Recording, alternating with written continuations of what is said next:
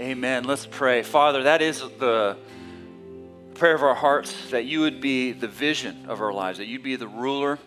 Thank you for the way that you provide for us, you care for us, you love us, you, you serve us, and yet you also call us into a brighter future, and you point us the way to be uh, your light and love in the community. Pray that you'd help us do that for one another. We pray that you'd help us do that as neighbors here in the Silicon Valley, in the city of Mountain View. And Father, would you please bless this time together now as we look to your word? Would you give us each your spirit as we seek to understand what you have in front of us? And would you please give me your spirit as I uh, look to teach these things accurately, faithfully? We pray all this in Jesus' name. Amen. Well, welcome everybody. I too want to kind of hype up how fun pub trivia was last night. A shout out to my team. We lost by one point. I was talking to somebody afterwards, and I was just kind of sharing my sad story of how we lost by one point. I was like, I'm not going to sleep last night, and I didn't sleep last night. I was like, oh, we could have gotten that one point any number of ways. He said I was suffering from silver medalist syndrome. Have you heard of that? Yeah, you guys are laughing. You guys know what I'm talking about. I didn't hear this. It's like the happiest person, obviously, uh, medaling in Olympics is obviously the gold medalist, but the second happiest person is the bronze medalist because they, you know they've just barely got a medal, right? The silver medalist is like, oh, I'm to have to live with the next four years or rest of it with having not gotten the. That was me last night. It was a lot of fun though. I was able to get the comp- competitive nature out last night and kind of be ready for a sermon today. So uh, next one, we've got to do it soon. I, I, agree. I think Cindy hit it on the head. It's like if anything, if there's ever a takeaway, it's like we got to do the next one sooner than later. That was that was a blast. Uh, thank you for everybody who came out. Thank you for the teams who put that on. Uh, can't wait to do that again uh, with you. Well, today we're continuing in uh, the book of Luke, which I'm really excited about. We're going to get back there. And today we're going to talk about hero making. Everybody wants to be a hero, very few want to be hero makers. Uh, it's really how all our superhero movies go, right? Who gets all the limelight? Who gets all the attention? It's the Batmans of the world. It's the, you know, the Iron Man, the, the Wonder Woman, the Captain Marvel. But you could actually argue that the true heroes, the real heroes of those movies, are actually the Nick Furies and the, and the Alfreds. Some of you are like, the who nows? Like, Nick Fury is the guy in the MCU, the you know the Avengers movies, who is like seeing the threat from far away. You know, many movies back. Like I got to put a team together. I got to go find out heroes. I got to train them up. I got to you know activate them so that we can save the world. And because he did that, we have these movies. And then the Alfred, Alfred, of course, is not just the butler to Batman and, and, and you know, night stalking, like, you know, from behind the computer genius to help him, you know, carry out his missions or whatever he's doing. He was also the guy, depending on source material, uh, who, who raised the orphaned Bruce Wayne and helped him become not only the superhero, but the man he become. And we have all the rest of that. And, you know, I, I know it's fictional characters we're talking about here, but really these illustrate so much of how our society thinks and feels. Because who gets all the credit? Who gets all the limelight? Who gets all the attention in real life? But the, the heroes, you know, who gets the headlines, but the, the movers and shakers. And what we see in the text in front of us today is regardless of whether you see yourself as a hero or not, or you are a hero or you're not, almost certainly the biggest impact that you can have is by being a hero maker. Jesus was a hero maker. Uh, now, don't get me wrong, he was a hero. Okay, he's actually the hero of all heroes. Uh, we talked about it a couple weeks ago. He's Messiah. Uh, let me summarize that Savior of the world. He truly defeated our greatest enemies, the enemies of sin and death, on the cross, offering forgiveness for all who would receive Him, a relationship restored with our Heavenly Father would last forever. In fact, you could even put it that even our fictional superheroes, at best, are a faint whisper of his true beauty, goodness, and strength. So Jesus is a hero of heroes, but he was also a hero maker. And in some ways, it seems all the more profound to me that because he was such a hero, he was a hero maker. Again, if you want to open your Bibles today, if you have them, you can turn to Luke chapter 6. The words will be on your screen, so you can follow along there. Uh, for those of you guys who are newer with us over the last few weeks, uh, we, t- we hit the pause button a couple weeks ago to do a, a three part vision series. Now we're getting back into the gospel or biographical account of Jesus written by Luke. One of, the, one of my aims here at Current is to give us what I like to think of as a well rounded biblical diet. We've looked at Old Testament scriptures in the recent past. That's the scriptures leading up to Jesus' life. We've looked at New Testament letters here and there. Now we're into one of these Gospels, these biographical accounts of Jesus written by Luke. And we're picking up in chapter 6, where Bible scholars tell us there's this pivotal juncture in the life and ministry of, of Jesus at, by this point in chapter 6, Jesus has established his ministry. He's established a care ministry, he's established a teaching ministry, and things are really taking off. The crowds are flocking to follow him, uh, people are showing up in droves. The religious leaders are starting to oppose him a little bit more uh, intensely. In fact, even by this point in Luke's account, they are already starting to look for ways to uh, do him in, which they'll, they'll eventually do. Um, but what we see up to this point is he has also recruited a team that, that are known as the 12 disciples. And in this critical of junctures, we see Jesus very carefully and thoughtfully choosing to invest in them, to invest in others. In other words, to become a hero maker. And so, what we have in front of us are principles that can help us be hero makers. They can help us invest in others, can help us have great impact, perhaps even our greatest impact that we can in this life through others. So the plan, more specifically, is to see three things as Jesus invests in others. We're going to look at his mindset, his approach, and his aim. Okay, so we're going to look at Jesus' mindset, approach, and aim when it comes to investing in others. So let's pick up in Luke chapter 6. We're going to be looking at verses 12 through 16. One of those days, Jesus went out to a mountainside to pray and spent the night praying to God. When morning came, he called his disciples to him and chose 12 of them, whom he also designated apostles Simon, whom he named Peter, his brother Andrew, James, John, Philip, Bartholomew, Matthew, Thomas, James, son of Alphaeus, Simon, who was called the Zealot, Judas, son of James, and Judas Iscariot, who became a traitor. All right, so let's look at Jesus' mindset as he begins to invest in these others in, in kind of a more uh, formal way here. Uh, we've already said that this has been a critical time. This is a critical kind of pivoting moment in Jesus' ministry where he starts to uh, really press into this moment. And, and what Luke says here is Jesus went off to pray. But they don't, he doesn't just say that Jesus went off to pray. He really emphasizes how Jesus, how important this was in, in Jesus' mind. It says that he went to pray at, on, the, on the mountainside. Okay, that's to say he got away. He like he's doing a little retreat here. He wanted to kind of focus in that sense. And then he also didn't just pray, he, he prayed all night long. He spent the night in prayer. So this wasn't just a, you know, right before you fall asleep type prayer. this was a, man, he was earnest, spending many hours uh, praying about this.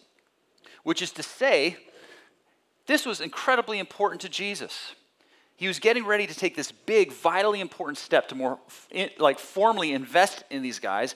And so he leans into it in this moment. And what we see is his mindset was being very, very intentional. Uh, think of it this way Jesus wasn't just sliding into this investing of others. Like his, his idea of investing in others wasn't just something that he just kind of like happened into, but it was something he was very intentional about. Uh, think of it this way hero makers understand that results multiply through others and not just through themselves. Uh, to think of it, to say that again, hero makers understand that results multiply through others and not just through themselves. Jesus lived this, he understood this, he modeled this. Uh, one of the most mind boggling things, statements that Jesus said in the scriptures, is found in John chapter 14, verse 12. It says, He said to his disciples, Very truly I tell you, that was him saying, Hey, here's an important thing that I really wanted you to grasp. Whoever believes in me, he went on to say, will do the works I have been doing, and they will do even greater things than these, because I'm going to the Father. That's just a mind boggling thought. I've thought about it over the years. It's like, how in the world would Jesus' followers go on to do even greater things than we have recorded of him doing in the scriptures? It's like, how in the world? Well, in a very literal sense, we see that playing out in the scriptures, and we can think about that in, in, in, our times too. I mean, there was times, for instance, when Jesus, say, healed the woman who had been bleeding for 12 years. Uh, she um, made her way to him through the crowd. The, the, crowd was especially packed that day, so she had to kind of weave and, and get there to him. And when she got to him, she didn't want to really interrupt what he was doing, but she still wanted to try to find healing. So, what we're told is that she kind of reached out and touched Jesus' cloak, just the hem of his cloak, and that was enough. She, she was healed in that moment, and she tried to slip back away. And the story goes on to say how Jesus wouldn't let her slip away. He wanted to like have a personal interaction with her, and so he, he stopped everything and, and actually ended up in a conversation with her. But for our point, Jesus was able to heal somebody in this special miracle just by them touching the hem of his cloak. Well, in the book of Acts, for instance, we see another story where the apostles were out doing their thing. And one time, uh, they weren't just healing people by touching them or by them touching their cloaks or something, but they just, the shadow of their cloak passed by. And it's like when you read that, you're like, okay, there's, there's kind of the faint echo of what Jesus was saying. They'll do even greater things than I. So there's kind of a literal sense of what Jesus meant for his followers in, in, in that way. But then there's also a more meta sense. In that meta sense, you can think about in a number of ways that, that his followers go on to do greater things than he. One of the ways to think about this is by the time Jesus ended his ministry, at least earthly ministry, to go back into heaven, he had about 100 followers, maybe a little bit more. We don't know exactly about a couple hundred followers. Well, on the first day of his launching the church, Peter would give a sermon, and a couple thousand would begin to follow and become Christian. I mean, that's kind of an interesting. And you think about the expression of followers of Jesus here as a, as a small local expression in, in the area that we're in, let alone around the world. And then, if we understand theologically what it means when a person puts their faith in Jesus and how that is an infinitely greater miracle than even someone being healed by touching a cloak and receiving physical healing in, in that way. One of the most foundational of all parables or spiritual stories that Jesus would teach with a, with a, with a little truth or with a little lesson is, is known as the parable of the farmer who would go out and sow seeds. And Jesus talked about how this farmer would sow seeds, and some of it would fall on soil that wasn't good, and the crop would just kind of fade out, die out. But then some of the crop, he said, would go and fall on good soil, and that would grow up, you know, uh, 30 fold, 60 fold, even, even 100 fold. That was Jesus' way of saying that the kingdom of God Jesus' life and work through you and me is meant to get out there. It's supposed to start with us and, and get out and, and move out and, and multiply. It's got to be something that, that multiplies through ourselves to, to others. Uh, we, we celebrated baptisms last week, which were a lot of fun. Uh, Sunny and, and Wilson. Oh, I'm so glad they shared their stories. It was really fun to, to hear them uh, share their stories uh, as they courageously uh, told them. But you know, it was one of the fun parts for me in that process was they each brought family or friends with them to that occasion. And at one point, one of them was, invi- uh, was introducing me to a friend that they said, Pastor, you got to meet them. They were the, they were the person that, that helped me find Jesus, put my faith in Jesus, and helped me grow as, as a follower of Jesus from the earliest of days. And I, I'm looking at this person, you know, they have their mask on. I just see their eyes and uh, you know, I, I can't remember their name sadly, but I'm, I'm sitting here thinking like, oh my goodness, there's a hero maker. And I'm like, I, can't, I was preparing for this message. I can't remember their name, but God knows their name. And God knows the impact of that person. And, you know, it's just like a little quick, oh, you got to meet somebody who helped me find Jesus and grow in Jesus. It's like, that's a hero maker. And then one of them sent an email, that one of the baptizees sent an email to their uh, current group this week uh, to the tune of, hey, current group members, you just need to know that you had an incredible impact in my faith journey, just strengthening me and helping me find Jesus and grow. And you had an integral part, they wrote. And I'm like, man, how often do you think of going to like current group, a Bible study, thinking that you're, you know, you're doing something beyond just like showing up? And this person was saying to them, you, you are hero making for me and then I think about one of them who's getting ready to move back uh, to the, her native country in Germany. If I could share Sunny's story here, she's getting ready to move. We got to be praying for her. I'm actually glad you're here today. You were supposed you were supposed to move last week, so we will. Yeah, so we'll take it. We'll get you get you a little bit longer. Sunny is getting ready to move back to Germany. We're going to be praying for her. She she kind of um, moves back there. But I was talking with Sunny before the baptism, and uh, she was sharing how she has a heart when she goes back to wherever she ends up in a, in a church over there. And churches tend to be a little bit different in Europe, if you know kind of the, the context over there. And she's like, really, really hope to either be a part of a church or help a church really focus on helping the outsider belong. And I was sitting there like, I even get the like kind of chills thinking about it. It's like, that's her wanting to go and be a hero maker over there. It's like, this is what we're talking about. Like, Jesus wants us to be thinking about how we can multiply our efforts into others, but we have to be intentional about it. It's got to be something we're thinking about. Do you have the eyes to see it? Are you looking for it? I think that's, that's where it starts, just to realize that this is happening. I mean, again, I, I just use the example of folks showing up at a current group, ending up like having an integral part in someone's faith journey. That's kind of cool. Do you have the eyes for it? And then can you be intentional with different relationships? Who can you be intentional with? Parents. This has to include your kids, right? As you think, we, we're going to talk a little bit more about what this can look like uh, in different ways, but are you thinking about your kids and roommates, spouses? Uh, you know, are you thinking about those people in your lives? By God's grace, one of the really cool things here at Current is recently we've had a number of people make faith decisions to follow Jesus. For those of you who are close to those people making these faith decisions, you're related to them, you're in their lives regularly. Are you intentional about that? Or are you just kind of continuing on with life and not really thinking about it. There's opportunity. We've got to, we've got to be intentional. Jesus' mindset when it came to investing others, first of all, was intentional. Now let's look at his approach, or to think of it another way, his, his method. Luke uh, 6, verse 13 says, When the morning came, so after this night of prayer, he called his disciples to him. Now, this word disciple is actually quite helpful to consider in this context. Uh, disciple is not a word that we use in our English vernacular, of course. Uh, perhaps a, a, a, better way to, for us to think about it in our vernacular would be a learner. You could maybe translate it student. The problem is when we start to think about it that way, we start to bring in all these connotations that weren't necessarily all there when it came to be a disciple. To be a disciple meant not just be a simply studying a subject, it meant to be following a teacher. And so there was actually this personal interaction that you had uh, going back and forth that a disciple would have. Listen to how Mark writes of Jesus' approach in his parallel account. Okay, Mark wrote a similar account to Luke. Here's how he put it. He said, Jesus went up on the mountainside, called to him those he wanted, and they came to him. He appointed 12, and here it is, that they might be with him. So, this word disciple, and then Mark's thought of that they might be with him, goes to show us that Jesus' approach was life on life.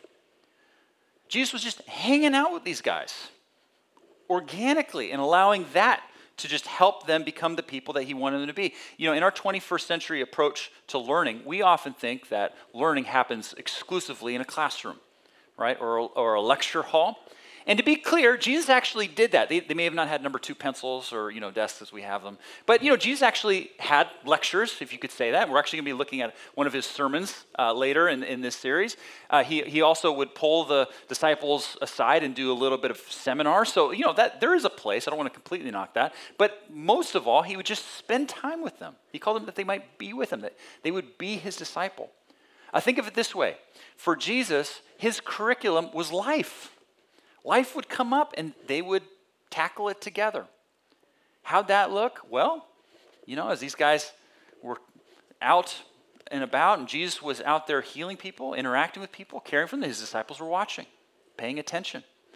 If he was out there teaching, they were listening and trying to chew on those lessons themselves. When people came up and tried to like debate with them, they'd listen to how Jesus responded. There's a, there's a really helpful text in Mark 4 that kind of helps give a little picture of this. It's Mark 4, verses 33 and 34 that say, uh, With many similar parables, Jesus spoke the word to the crowds, that is, and as much as they could understand, he did not say anything to them without using a parable. But when he was alone with his disciples, he explained everything. There was Jesus out there being with, life on life, with his disciples. They would have a question Hey, I didn't understand that parable of the the farmer sowing the seeds. Would you explain that to us? Oh, yeah, let me break that down for you. And, and all the rest of it. Jesus made himself available, and he wouldn't let teaching moments slip by. But he would just look for opportunities to kind of invest in that in organically. Again, I mentioned the, the baptisms earlier. And uh, one of the things we'll do from time to time is uh, invite those who are going to be baptized to share uh, their story. By the way, if you want to be baptized and you're nervous about having to share a story or be on a video, that's not what you have to do. There's no like, you have to do that. In fact, if you're not comfortable doing that, you don't have to do that. But we'll often ask to see if somebody's incom- uh, comfortable and we have the means to do that. We'll, we'll try to make it happen. Because uh, sometimes when I'll ask or invite someone into it, they'll be, the, the classic response is, oh no, I don't have anything like impactful to say. But I'm like, oh, he's like, no, no, no. You, are you kidding? I haven't even heard what you said, but you absolutely do. No, Pastor, I don't. Yeah, you do. How so? Well, it's your life that you're sharing. It's not just your story, it's God's story in you. And so, just by nature of you saying, I've made this decision to follow Jesus, that's a powerful statement. In fact, how I often say it is, it's far more powerful than anything I could say in a sermon, a sermon point. It's you in, you know, in, in flesh and blood, in, in your spirit saying, you know, this is, this is a decision I made. Wilson shared the story last week in, in his testimony video, saying something like, I was searching for, for meaning in, you know, in my career, in, in a fancy car, in, in health, but I was finding it all empty. And I'm just like, man, that so resonates. That, that, makes sense. But life, that, that was just a snapshot of his story, snapshot of Sunny's story. Life is filled with everyday moments, so to speak, where we can see how we live them out. We can learn, we can grow, which means, you know, while you're living your life and your coworkers are there, your neighbors are there, your, your friends, your family are there, do you recognize that you're being watched? For Christians, sometimes that means you're being watched for being a Christian, and they're trying to make sense of that. Are you leaning into that, being intentional with that, and approaching that with the best you can with your relationship with God, making decisions to Him, putting His kingdom first? Now, this doesn't mean you have to be all like religiously about it. Doesn't mean you have to be all overly spiritual about it, but just like as you make your priorities, is that factoring in? You know, you think about with with parents. You know, your kids are watching.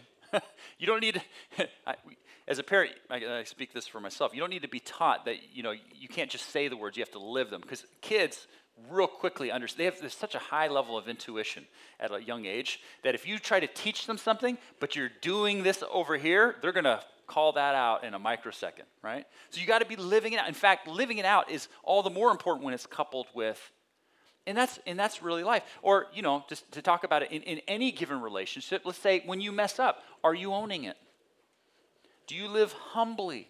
Are you, are you quick or able to ask for forgiveness when you've messed up? Not a lot of folks in our society do that. By the way, Christians included. But Christians, we ought to lead out in that if the whole, if the whole gospel is Jesus died for our sins. When, when you mess up, do you, do you own it? Those are, those are moments to point people towards Jesus. When you, have, when you experience a major success, are you just making it about yourself or are you deflecting it to your teammates or trying to raise up others or are you thanking, thanking the Lord or whatever the case might be? When you struggle with something, are you vulnerably allowing someone in that with you to walk with you, to help you, to carry, carry on, help, help you carry on? Jesus' approach was life on life. And I think an important insight here that needs to be said is in all this, we need to remember we are not Jesus. I mean, the disciples got a perfect picture of what it means to be Jesus. We can almost have our greatest impact in all these ways in helping people see our need for Jesus. Meaning, when we mess up, do we turn back to Him? Do we own, do we, do we you know, our, our faults and, and, failures and all that sort of thing? You know, the American church has made a big deal of this idea of discipleship, if, if we'll call it that, over the last few years. And, and in a way, it's great. It's, you know, American church is like, it's all about, you know, how to maximize and make things more efficient and, and, and the rest. There's a lot of how-to books on this. But, and I don't want to knock all of that. It's really not all that complicated. just life on life, organically hanging out, pointing people to Jesus as best we can as the moments arrive in our words and our actions in our, in our, in our life. So Jesus' mindset is to be intentional. His approach life on life. And then when it came to investing others, finally, let's look at Jesus' aim, his goal here.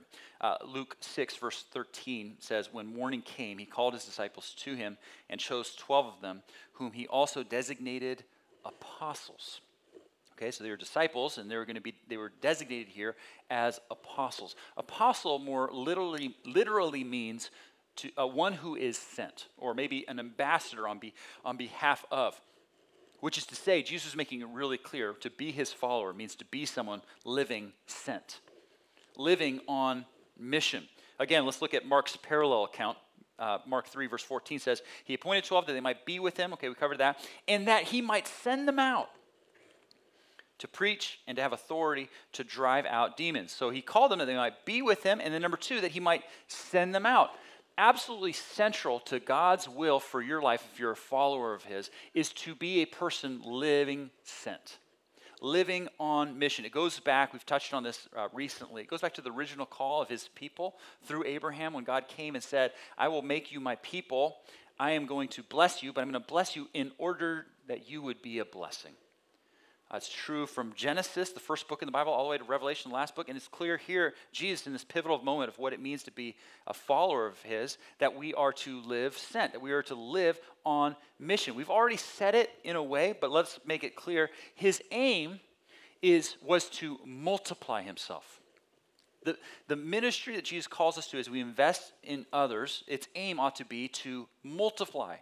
He called them that he, they, that he might send them out now, real quickly, he said in two ways. We'll touch on these real quickly. He says he said that he might send them out to preach, and that he might send them out to have authority over demons. That uh, to have authority over demons, we, not, we, we might not really think about the demonic in our society today, at least in the place where we live in, in, in the world.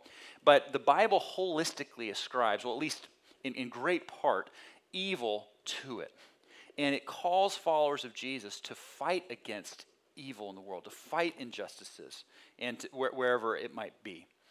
And then he says to send them out in order to preach. Now, when it says the word to preach, we probably think real quickly, you know, have a pulpit, stand up on the stage and give a sermon. That's not what he was saying. The word more literally means to make known, okay? So Jesus is saying to, to make known what he's about.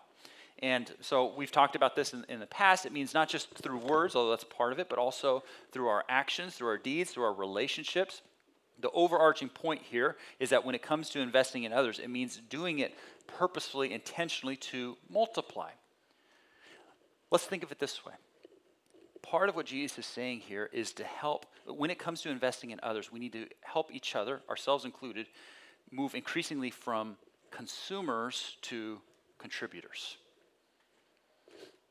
To move from consumers to contributors, or to move increasingly from receivers to givers.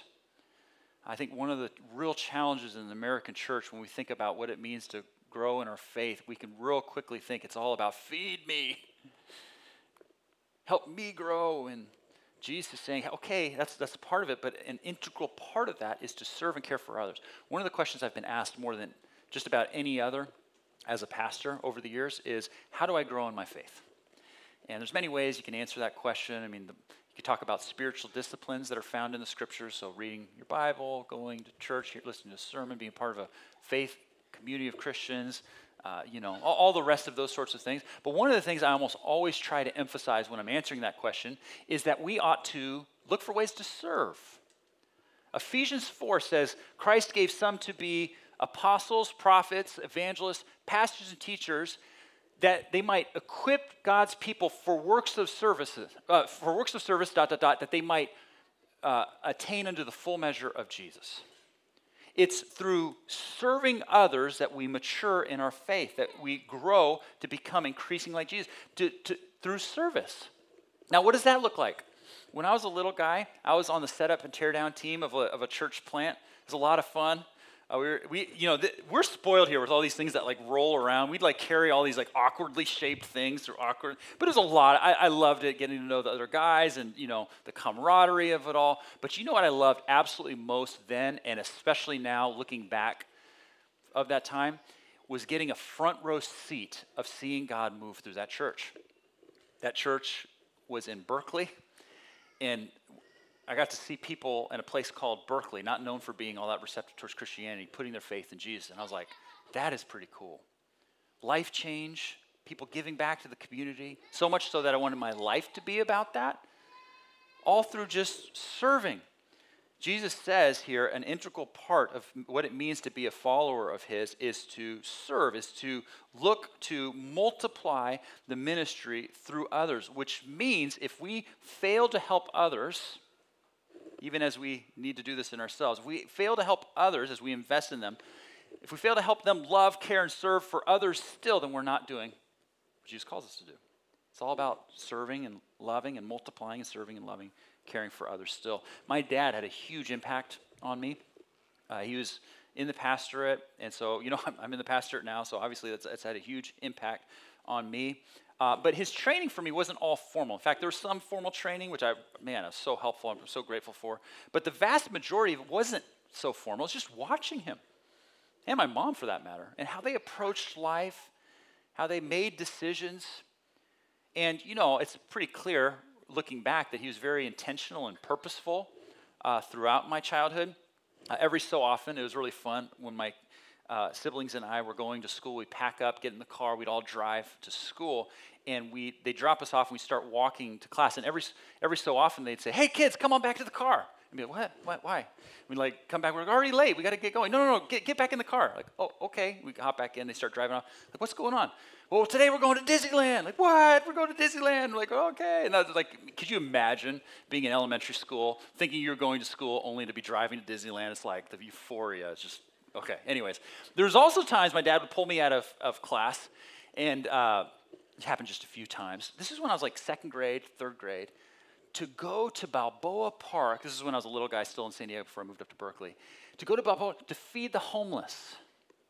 Now, as I was driving there and my dad was explaining that, it wasn't going to Disneyland in my mind. I'm like, I think I'd rather be in school.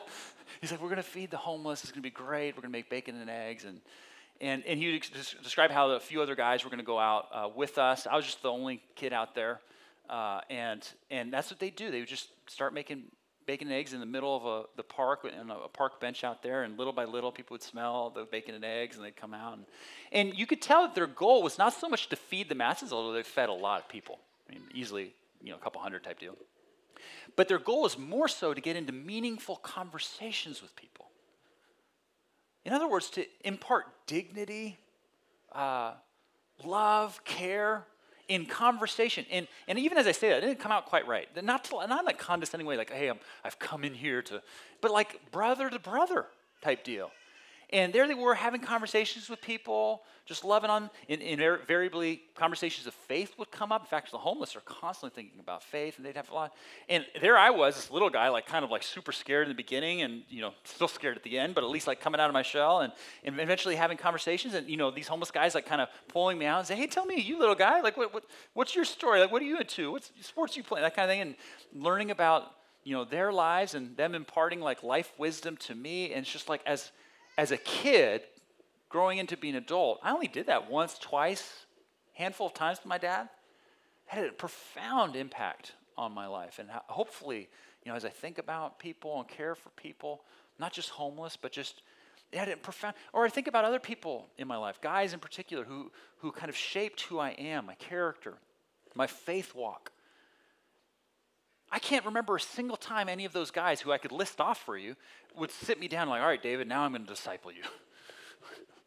or like, let's have a little Bible study and let me work through your life. It's never. It was just always just going through life. Now we talk about scriptures or yeah, just as life happened. We'd go out and they'd care for people and I'd see them do that. And it was just all happening very organically and it's, it's meant the world to me uh, in terms of who I feel like the Lord's helped, helped me become, at least in, in some respects. I'm so grateful for their ministry in that. Jesus was very intentional. He, he, was, he was thinking about how to make life the curriculum, which kind of makes sense theologically, and this is not my notes, but you think about it, if the Holy Spirit's out there kind of working, he's got the curriculum figured out. He was intentional, life, life on life, and his, his aim was to multiply. And you think about the opportunity you have here, for instance, at Current, to kind of wade into that. And part of our goal here as a church is to like set the table, if you will. Uh, great opportunity, obviously, is to get into current groups where we study the Bible and we have more of these one another uh, relationships that we can have as we go from rows to, to circles midweek. We already gave an example of how that's had a tremendous impact on, on, just, on just one person, just by way of example. I mean, that's, that's an incredible way, and then, and then relationships can bloom from there. You know, one of the secret sauces to this, actually, especially if you're new, is to join a serving team, especially for guys, by the way. uh, if I can make a very generalist statement here, which always makes me nervous, but like, like we guys tend to not be as good at like the across the table conversations, you know? And so when we're pushing things, it's a lot better. It's like, hey, how are you doing? How was your week? But if you like try to do that, it's like, uh, you know, but like, but, but as we as we work on something or we i'll, just speak for myself stop generalizing this right? As we do this then it can lead to like getting to know each other better and like relationships that are that are meaningful. It takes a little more time generally speaking with guys but they can be meaningful. And but what i'm saying is like there's many avenues to kind of explore that and try to develop that as we're all aiming to try to point each other to jesus. And really that's the key. We're all on this journey together wherever you're at spiritually it's not to say there's a hierarchy of like, oh, you know, you need to learn from that person or the pastor. No, no. Hey, we're all learning. We all learn from, from each other and God's Spirit working in one another. And so there's opportunities. We're setting the table and we're asking the question, how do we do this? Uh, one last thought, and then we'll, then we'll close here and, and do communion. Uh, one of the really cool things here is actually the, the majority of the text that we read today is actually a list of names. Uh, so you know, most of the sermon has been these first two statements. I want to quickly touch upon these names uh, just because I think it's worth, worthwhile to. There's, there's different things we could talk about. The low hanging fruit thought we could say is these were everyday dudes, everyday people, which is incredible. Jesus changed the world through everyday people. That's a statement that he wants to use and can use any and everybody, okay? But here's what, I, what kind of stood out to me in my study this week is that of these 12 guys, the vast majority we know next to nothing about. Think about that.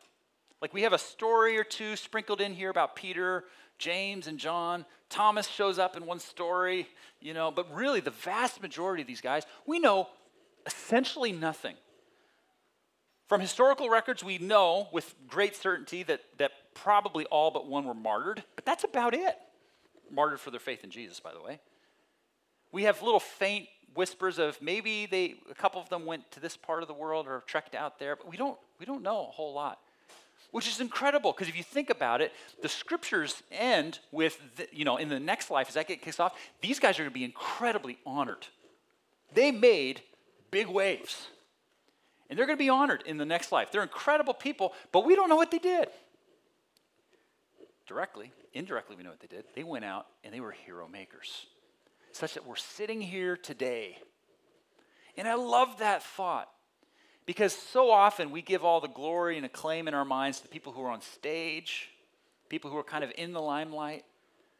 But often, if not more so, God wants to use the people behind the scenes, encouraging, looking to activate, whatever it might mean, quietly, faithfully, being an integral part of someone's story. Those are the things that the rest of us might not see, but God sees. And that's what we're talking about here. Look, God calls us into heroic feats and changing the world and changing eternity. But almost certainly the greatest way we can do that is by being not the heroes, but hero makers. So the questions for you this week to be thinking about is how can you be intentional about that? With whom might you be intentional with that? Might you need to be praying about that? How can you be purposeful about that? Thinking about the multiplication piece. I don't know about you guys, but I'd love for Current to be a church of hero makers. Let's pray. Father, it really is a mind boggling thought to let sink in that you, the hero of all heroes, as we remember the most heroic act of all in communion now, your death on the cross for the forgiveness of sins, we can have life forever because of what Jesus has done for us. You, you didn't just do that, you, you multiplied yourself such that to include others in your ministry of love and care in this world.